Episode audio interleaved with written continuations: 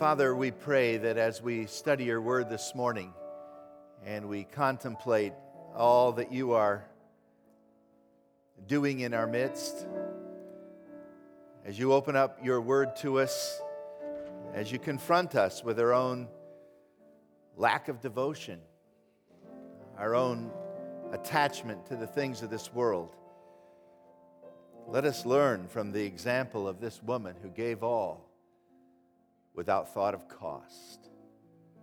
And help us to see that to those who are forgiven much, they love much. And if we don't remember the price that has been paid, we'll quickly see our devotion fade. Open our eyes that we might behold wondrous things out of your law this morning. We pray in the matchless name of Jesus, our Lord and Savior. And all God's people said, Amen. Lucy Maud Montgomery uh, made this, I think, wonderful quote. She is well known, a Canadian author, for writing the books Anne of Green Gables. And she said, Twilight drops her curtain down and pins it with a star. Isn't that a beautiful way to describe the evening? You think of the amazing display of God's creation. And even when they were made, in the, in the book of Genesis, chapter 1, it tells us He made the greater light to rule the day and the lesser night light to rule the night. And He also made the stars. It's kind of like it's just thrown in there. It was no big deal, but they are so amazing. I think it was Emerson who said if the stars only came out once every hundred years, what a sight that would be. And people wouldn't stop talking about the city of God being displayed in the evening in these magnificent stars. But they come out every night.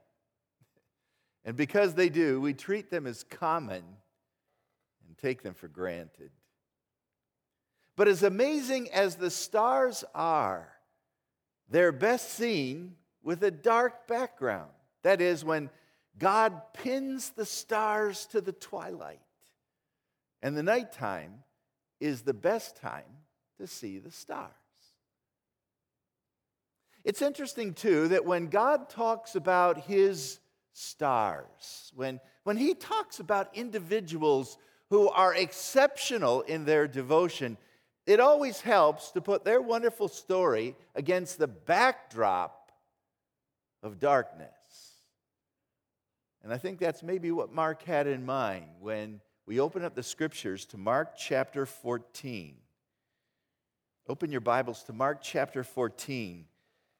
For Mark gives us two stories of amazing contrast. One story so dark and devious that the second story shines with even brighter light. One story that begins with conspiracy, and the other story that displays amazing devotion. One of terrible treachery, and the other of tremendous sacrifice. And the dark stories make the bright story shine even brighter. Uh, the scriptures, as we begin to read in verse 1, says, Now the Passover and the feast of unleavened bread were only two days away. And the chief priests and the teachers of the law were looking for some sly way to arrest Jesus and kill him. But they said, Not during the feast, or the people may riot. Now, as if these are bookends, you jump down to verse 10 and we read, Then Judas Iscariot, one of the twelve, went to the chief priests to, to betray Jesus to them. They were delighted to hear this, and they promised to give him money. So he began to look for an opportunity to betray him. Mark, with just a few words, gives us the, the basics of what Judas is going to do. It doesn't talk about Satan entering into him, it doesn't talk about his negotiations with the high priest. It just simply says that he was willing to give him up. Very interesting. So the story of treachery, this horrible act, is conspiracy on the part of the religious leaders. And yet, with caution, not during the feast. You see, this is Passover time and also the time of unleavened bread. These two events join together and are often spoken as one, although they are separate. Passover, of course, remembering when the death angel went through the land of Egypt and passed over the Hebrew people who had blood on the door. And unleavened bread speaks of the barley harvest that comes in. Passover happens on the 14th of Nisan, a month in the spring uh, in the Jewish calendar. And as soon as it's done, the next seven days are unleavened bread, and they're joined together as though they are one. I think that answers one of the discrepancies that comes up in the story we're about to study. Whereas in one portion of Scripture, John he talks about six days before the Passover, and Mark talks about two days before the Passover. The reason is because these feasts are together and they really uh, have a, a period of about seven days together. The religious leaders for a long time have wanted to kill Jesus. You can go all the way back to Mark chapter 3. You don't need to turn there, but Mark chapter 3, and we read in that story that when Jesus said he was the Lord of the Sabbath and healed on the Sabbath, that the Pharisees joined together with the Herodians, something they never did, and began to plot to kill Christ. The very beginning of his ministry, but it wasn't his time, and God had protected him all the way. And then in this last week in Jerusalem, when Christ comes in, the triumphal entry, early in the week, again, they gather together. They want to arrest Christ, but they're afraid of the crowd because during the festival, the size of Jerusalem expands tremendously. There might be two million people in the city, at least a quarter of a million people, far more than the normal inhabitants. For this is one of the three festivals that they must attend. That is, every male within 15 miles of Jerusalem has to attend. And every Jew, every male wanted to attend this great Passover festival in Jerusalem. Eat the Passover in Jerusalem. Nothing better than that. And a lot of people came down from the Galilee where Jesus was from, and he had a lot of support up there. So the religious leaders knew that the crowd still loved him, and if they took action against Jesus publicly, for sure there would be a riot. So they looked for some sly, devious, crafty way to kill him, but not during the feast. And yet, when Judas appeared, as we read in verse 10 and 11, and willingly said, Hey, I know where we can get him, where it's private, He's almost totally alone at night. Often spends time in this house or often in the garden, and we can find him there. And so that's how Judas betrays. One of the worst betrayals, certainly in the world. But in the midst of these bookends of betrayal and conspiracy, you've got this incredible act of devotion. Let me read that to you. It says, verse 3 while he was in Bethany, Bethany is just a short walk from the Mount of Olives, just a short walk from the city of Jerusalem, two miles from Jerusalem, but they were already halfway there on the Mount of Olives. And Jesus was in a home in Bethany, reclining at the table. It was the home of a man known as Simon the leper. A woman came with an alabaster jar of very expensive perfume made of pure nard. She broke the jar and poured the perfume on his head. Some of those present were saying indignantly to one another, Why this waste of perfume? It could have been sold for more than a year's wages and the money given to the poor. And they rebuked her harshly. So let's look at the setting just for a moment and, and then try to understand the people that are here. I think you might find something very interesting. There are actually three stories in the Gospels about a woman pouring perfume on Christ. I think two of them are the same. What we find here in Mark and what we find in John are the same. The one in Luke is actually a story that probably is a different setting altogether, a different home and a different outcome. And so when we put these stories together, we began to get an idea of what was happening. Who is this Simon guy? Well, we don't know a whole lot about Simon, except he was a leper. And if he's holding a feast, if he's holding a dinner for people to come, he is no longer a leper. He's a cured leper. And let me give you one guess who cured him. This is probably an appreciation dinner. Wouldn't you have one if Jesus healed you from a deadly disease? Wouldn't you want to invite others to come over and express your devotion? Now, John gives names. In John's Gospel, chapter 12, the portion that Cam read just a moment ago, John identifies some of the other people at the dinner. He says, Martha is there, and Mary is there, and Lazarus is there. Convinced that Simon the leper is actually the father of Mary and Martha. Because when you read Mark, it sounds like they're in Simon's home, and when you read John, it sounds like they're in Mary and Martha's home. And, and some people thought, well, these must be two different events. Well, maybe, just maybe, and it's only a guess, Simon the leper was the father to Mary and Martha. And by the way, who's the one who breaks the jar and pours the perfume on Jesus? John gives names. it was Mary. The one who when she's mentioned in the scripture three different times, she's always at the feet of Jesus. In John chapter 11 and here and Luke chapter 10, always at the feet of Jesus. Wouldn't you like to be characterized by always sitting at the feet of Jesus? You know, it's dangerous to be characterized for your whole life by one event. Let me prove it to you doubting Thomas.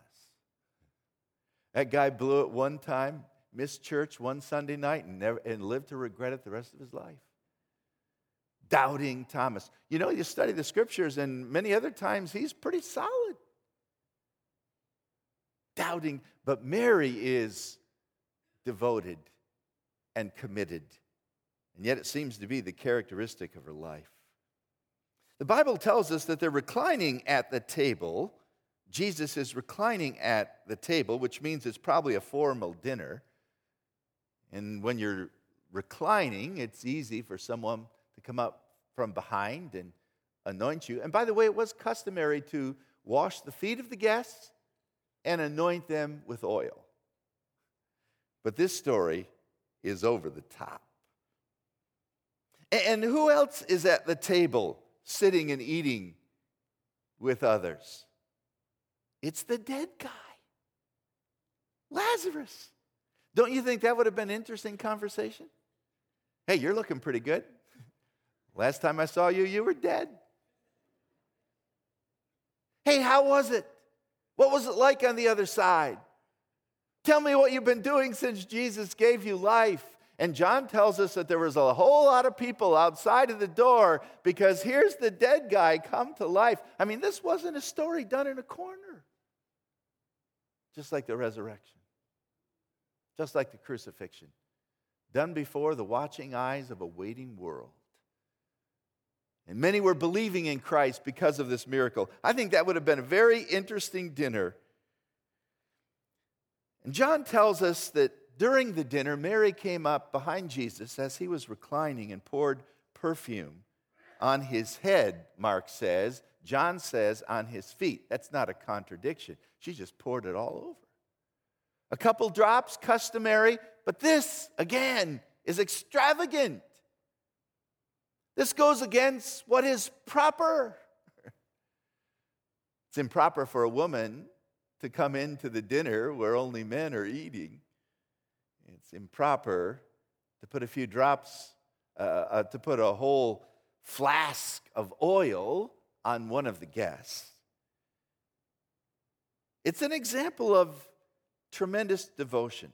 Remember earlier on in the week when the widow gave her two mites into the offering plate that Jesus said, This woman has given more than all the others, even though the financial amount, if you were simply to add it up, wouldn't be more, but she gave more because she gave out of her poverty. It was a wonderful example of generosity. And here in Mary's life, is an amazing example of devotion.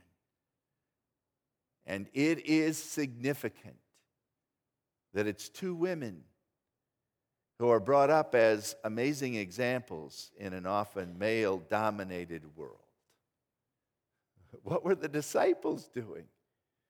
Yeah, they were trying to figure things out. See, they had goals of a kingdom and goals of position and goals of reward and power and authority in this new kingdom, and it wasn't going so well. And here are the women devoted to Christ and clearly showing up the men. In the history of the church of Jesus Christ, some of the most devoted, sacrificial, influential people are women. And I don't think the church recognizes that or gives them enough honor. So Mary not only pours the ointment on the head of Christ, but she pours it on probably the whole body of Christ and the feet of Christ. And then she begins, she lets down her hair, which is a woman's glory, and, and she uses it to wipe up the oil from off his feet. By the way, we find out that this oil is a very expensive oil. It's in a flask, an alabaster jar, which itself would have been rather expensive and was sealed permanently to protect the oil on the inside. It was pure nard. It comes from a plant in India. So it's a very rare oil and it's expensive. And in fact, in one of the other gospels, we find out that it's worth 300 denarii, which is almost a year's wages. What are the year's wages today for a common laborer? 25? 35,000? Uh, let's just take the low number of 20,000. Imagine giving such a gift. And when you break the alabaster jar, there's no putting it back together again. She broke it and she poured it all out. Some people believe that this might have been a family heirloom handed down from generation to generation. Others say because of its value, it would have been like her, her savings account. You know, for a time of financial need, it might have been her 401k, the only retirement plan she had. And while the disciples are looking for position and power and what they can get out of the kingdom, Mary gives it all up. Wow. What an act of devotion. So the Bible tells us that the disciples became indignant. Verse 4 Some of those who were present, there were others, but the disciples were there. They became indignant. Why this waste of perfume? It could have been sold for more than a year's wages and the money given to the poor. And they rebuked her harshly. The Greek word for rebuking harshly is a very interesting word. It's the term that is used when horses snort. you know, sometimes when people get emotional and, and they, they're angry, and you just see them snorting in anger over what this woman did. Why? She showed them up. And by the way, John gives names. He doesn't tell us, not, he tells us not only who is at the dinner and who the woman is that Mark doesn't name, who pours the ointment on Jesus, but he, John tells us who the main critic is. And who is it? Judas. Judas is the one who said that money should have been given to the poor. By the way, he was elected treasurer of the 12. And it says in John chapter 12, he didn't say this because he was interested in the poor. He said it because he was interested in the money. And he'd been stealing money out of the coffers of the disciples, and no one knew it. He said it because he was a thief. And now we get the picture of of Judas, who might have started out well and hitched his wagon to Christ for the hope of having a position and power in the kingdom, but when things weren't going well, quickly turned on him. And he was a greedy person who would soon sell Jesus for the price of a slave 30 pieces of silver. And when he saw all that money being wasted, He said that should have been given to the poor. By the way, it was customary to give offerings to the poor during the evening of the Passover. But critics often speak about great and grand devotion when in their own heart and life, their commitment to the Savior is far from sterling. Judas is the one who's going to sell Jesus out. And so, in a sense, he couldn't tell the difference between grace and waste. He didn't know the value, the true value of things. And by the way, the critics often say more about themselves than they do the people they're criticizing. I find it interesting that in the fellowship of the saints, there is always someone to criticize your act of devotion if it appears to be too much over the top. There's always someone with a wet blanket to throw it on your hot zeal because you're showing the rest of us up. And we're not sure that we can endure that. And so the snorting continued from Judas and the others around him. By the way, there were a lot of poor in Jerusalem. There's a lot of people that very moment who needed money and needed help and needed food and needed shelter and needed a gift. Was it a waste? Certainly, she could have maybe poured some of it out and given the rest of it to the poor. That would have been appropriate. And so while the disciples are snorting their criticisms, Jesus responds. And I love the response of Christ. The Bible simply tells us Jesus said, Leave her alone. Why are you bothering her? She's done a beautiful thing to me. The poor you always have with you, and you can help them anytime you want, but I'm not going to be here long. And she did what she could. She poured perfume on my body beforehand to prepare me for burial. Wow, there's a lot in that brief soliloquy. There's a lot in that brief statement. And here Jesus describes her devotion. He describes it, first of all, as being very worshipful. She's done a good thing to me. It was an act of worship. We're told in, in Luke chapter 7 that those who are forgiven little show little love. But those who are forgiven much show all kinds of gratitude. Now, think about it her brother Lazarus was raised from the dead.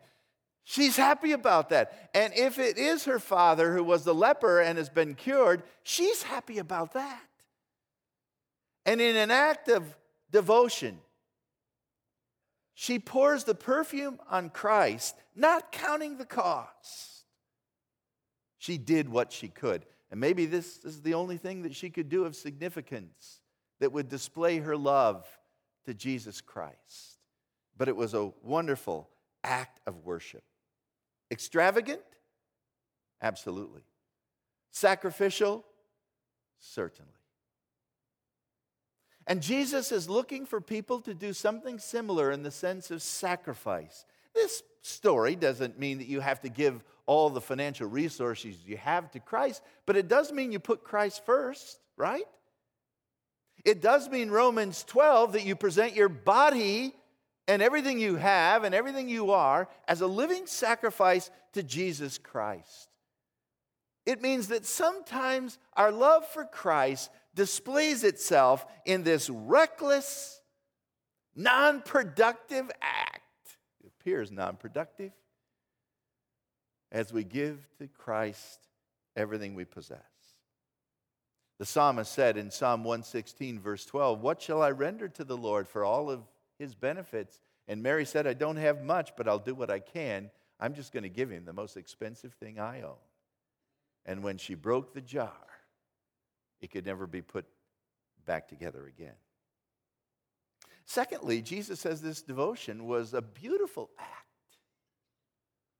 Beautiful. There are two Greek words that are translated good. One means good in the sense of morality, the other means good in the sense of beauty. Sometimes you can have something good morally that is not necessarily beautiful, but sometimes the act is not only right morally, but it has a sense of aesthetic beauty to it. And Jesus uses that second term. What she has done to me is a beautiful act. Now, I don't want to get too carried away with this, but you and I sometimes have a sense where we attack beauty in the name of being pragmatic. I like what Kent Hughes said about this. If you're an artist or a musician, you can find affirmation in knowing that Jesus aligns himself with you by praising Mary's non productive act of devotion. So the artist spends hours painting a beautiful picture depicting the crucifixion of Christ, and some well meaning person says, You're wasting your time.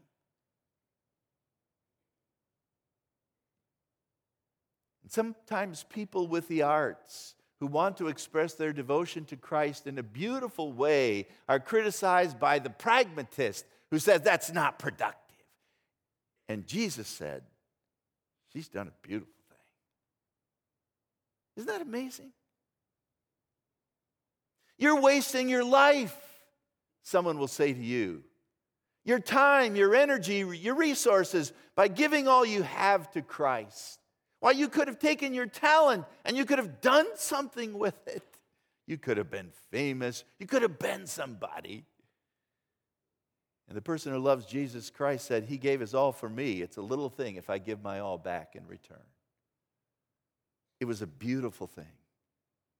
By the way, Jesus quotes from Deuteronomy 15:11, "The poor shall never cease out of the land. You'll always have the poor with you." And some people have mistranslated that, that to mean you, you, you don't serve the poor. You, you don't give to the poor. They're always there, so don't even try to help. No, that's not what he's saying. He says, The poor are perpetually here. I'm here momentarily. If you're going to do something for me, better do it now. In a couple days, it will be too late. And so she acted, which means that her act was also insightful. There's a debate about this. Jesus said, She's poured perfume on my body in preparation for my burial. Now, did Mary know that Christ was going to die soon? And there's the debate. I seem to feel that she did. That again, beyond the disciples who constantly didn't get it, when three times, three different times in Mark, Jesus predicted that he was going to go to Rome and be mistreated and even crucified. He spelled it out, and they still, still didn't understand. Mary somehow got it. This was the last week. And so she broke the flask. By the way, often when people died, precious perfumes were poured on the body because they didn't embalm. And they would break the vase or the container the perfume was in, and they would put the shards, the fragments, into the coffin with the dead person. I think Mary broke the bottle and said, Take it with you. She knew that he was going to die. The disciples didn't get it. She was very insightful. When Martha was always serving, Mary was there worshiping, and nothing bad about serving, but Jesus first. That was Mary's cry. And what an example she is to us.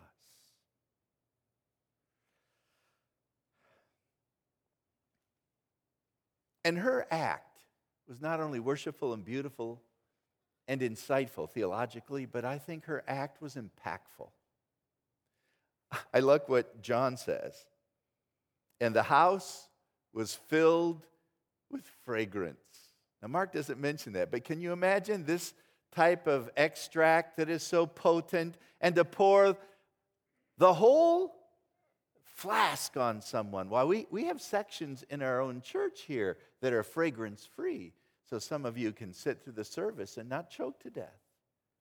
Imagine what that place must have smelled like. Someone has well said that perfume is the most intense form of memory. I think it was Estee Lauder who said that, but it's true, isn't it? You, you get a smell and you remember the place and you remember the time and you remember the people. Smells are an amazing and intense and powerful trigger to cause you to remember. And I'm sure that smell, the rest of their lives, spoke of Mary's devotion. It was impactful. But Jesus said, What she has done, whenever the gospel is preached all over the world, what she has done will be spoken. Just like today, thousands of years later, she becomes part of the gospel story. Her devotion to Christ becomes one of the main biblical examples uh, authorized by Christ Himself to be repeated time and time and time again. Talk about impact, a perpetual memorial. I wonder what kind of fragrance I leave, and I wonder how impactful it is to those who see my life. It was Second Corinthians chapter 2 where Paul said, For we are to God the fragrance of Christ. Remember that? We're the fragrance of Christ to those who are being saved and to those who are perishing. To those who are being saved, we're the fragrance of life. It's a beautiful smell, but to those who are perishing, it's a fragrance of death. I can imagine if you used a powerful fragrance when you buried your loved one, that fragrance would always remind you of their death, but this fragrance would always remind those disciples of real devotion. And I wonder what kind of fragrance you leave. I wonder what kind of smell follows us and what people think. The nighttime is the best time to see the stars. And Jesus is simply pointing out that what Mary has done, especially when contrasted to what Judas is going to do, the critic, what, what Mary has done is not wasted. It's powerful. And whatever you do for Jesus Christ will never be wasted. And I think one of the best verses to summarize what Mary has done is found in 2 Corinthians chapter 11. I can remember memorizing this verse uh, a while back. It's 2 Corinthians 11 and verse 3. And Paul said to the Corinthians, who were so distracted by other things, I fear for you. I fear that as the serpent beguiled Eve through his cunning craftiness, so your minds should be led astray from the simplicity of devotion and purity of devotion to Jesus Christ. In other words, the main thing is to keep Christ first and to love Him with all your heart and soul and mind and body and strength and everything you have.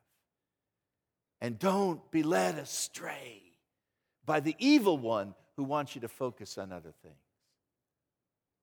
Here's a couple other portions of Scripture that uh, take that same verse. Uh, one is the, the New English Bible, and it translates this Don't lose your single hearted devotion to Christ. And the Living Bible says, May nothing lead you away from pure and simple devotion to Christ. There it is. And if your life is purely honestly and simply given to Jesus, there's a fragrance about you that everyone will smell. And it will turn their eyes to the Savior. Nothing is wasted when it's done for Christ. Let's pray.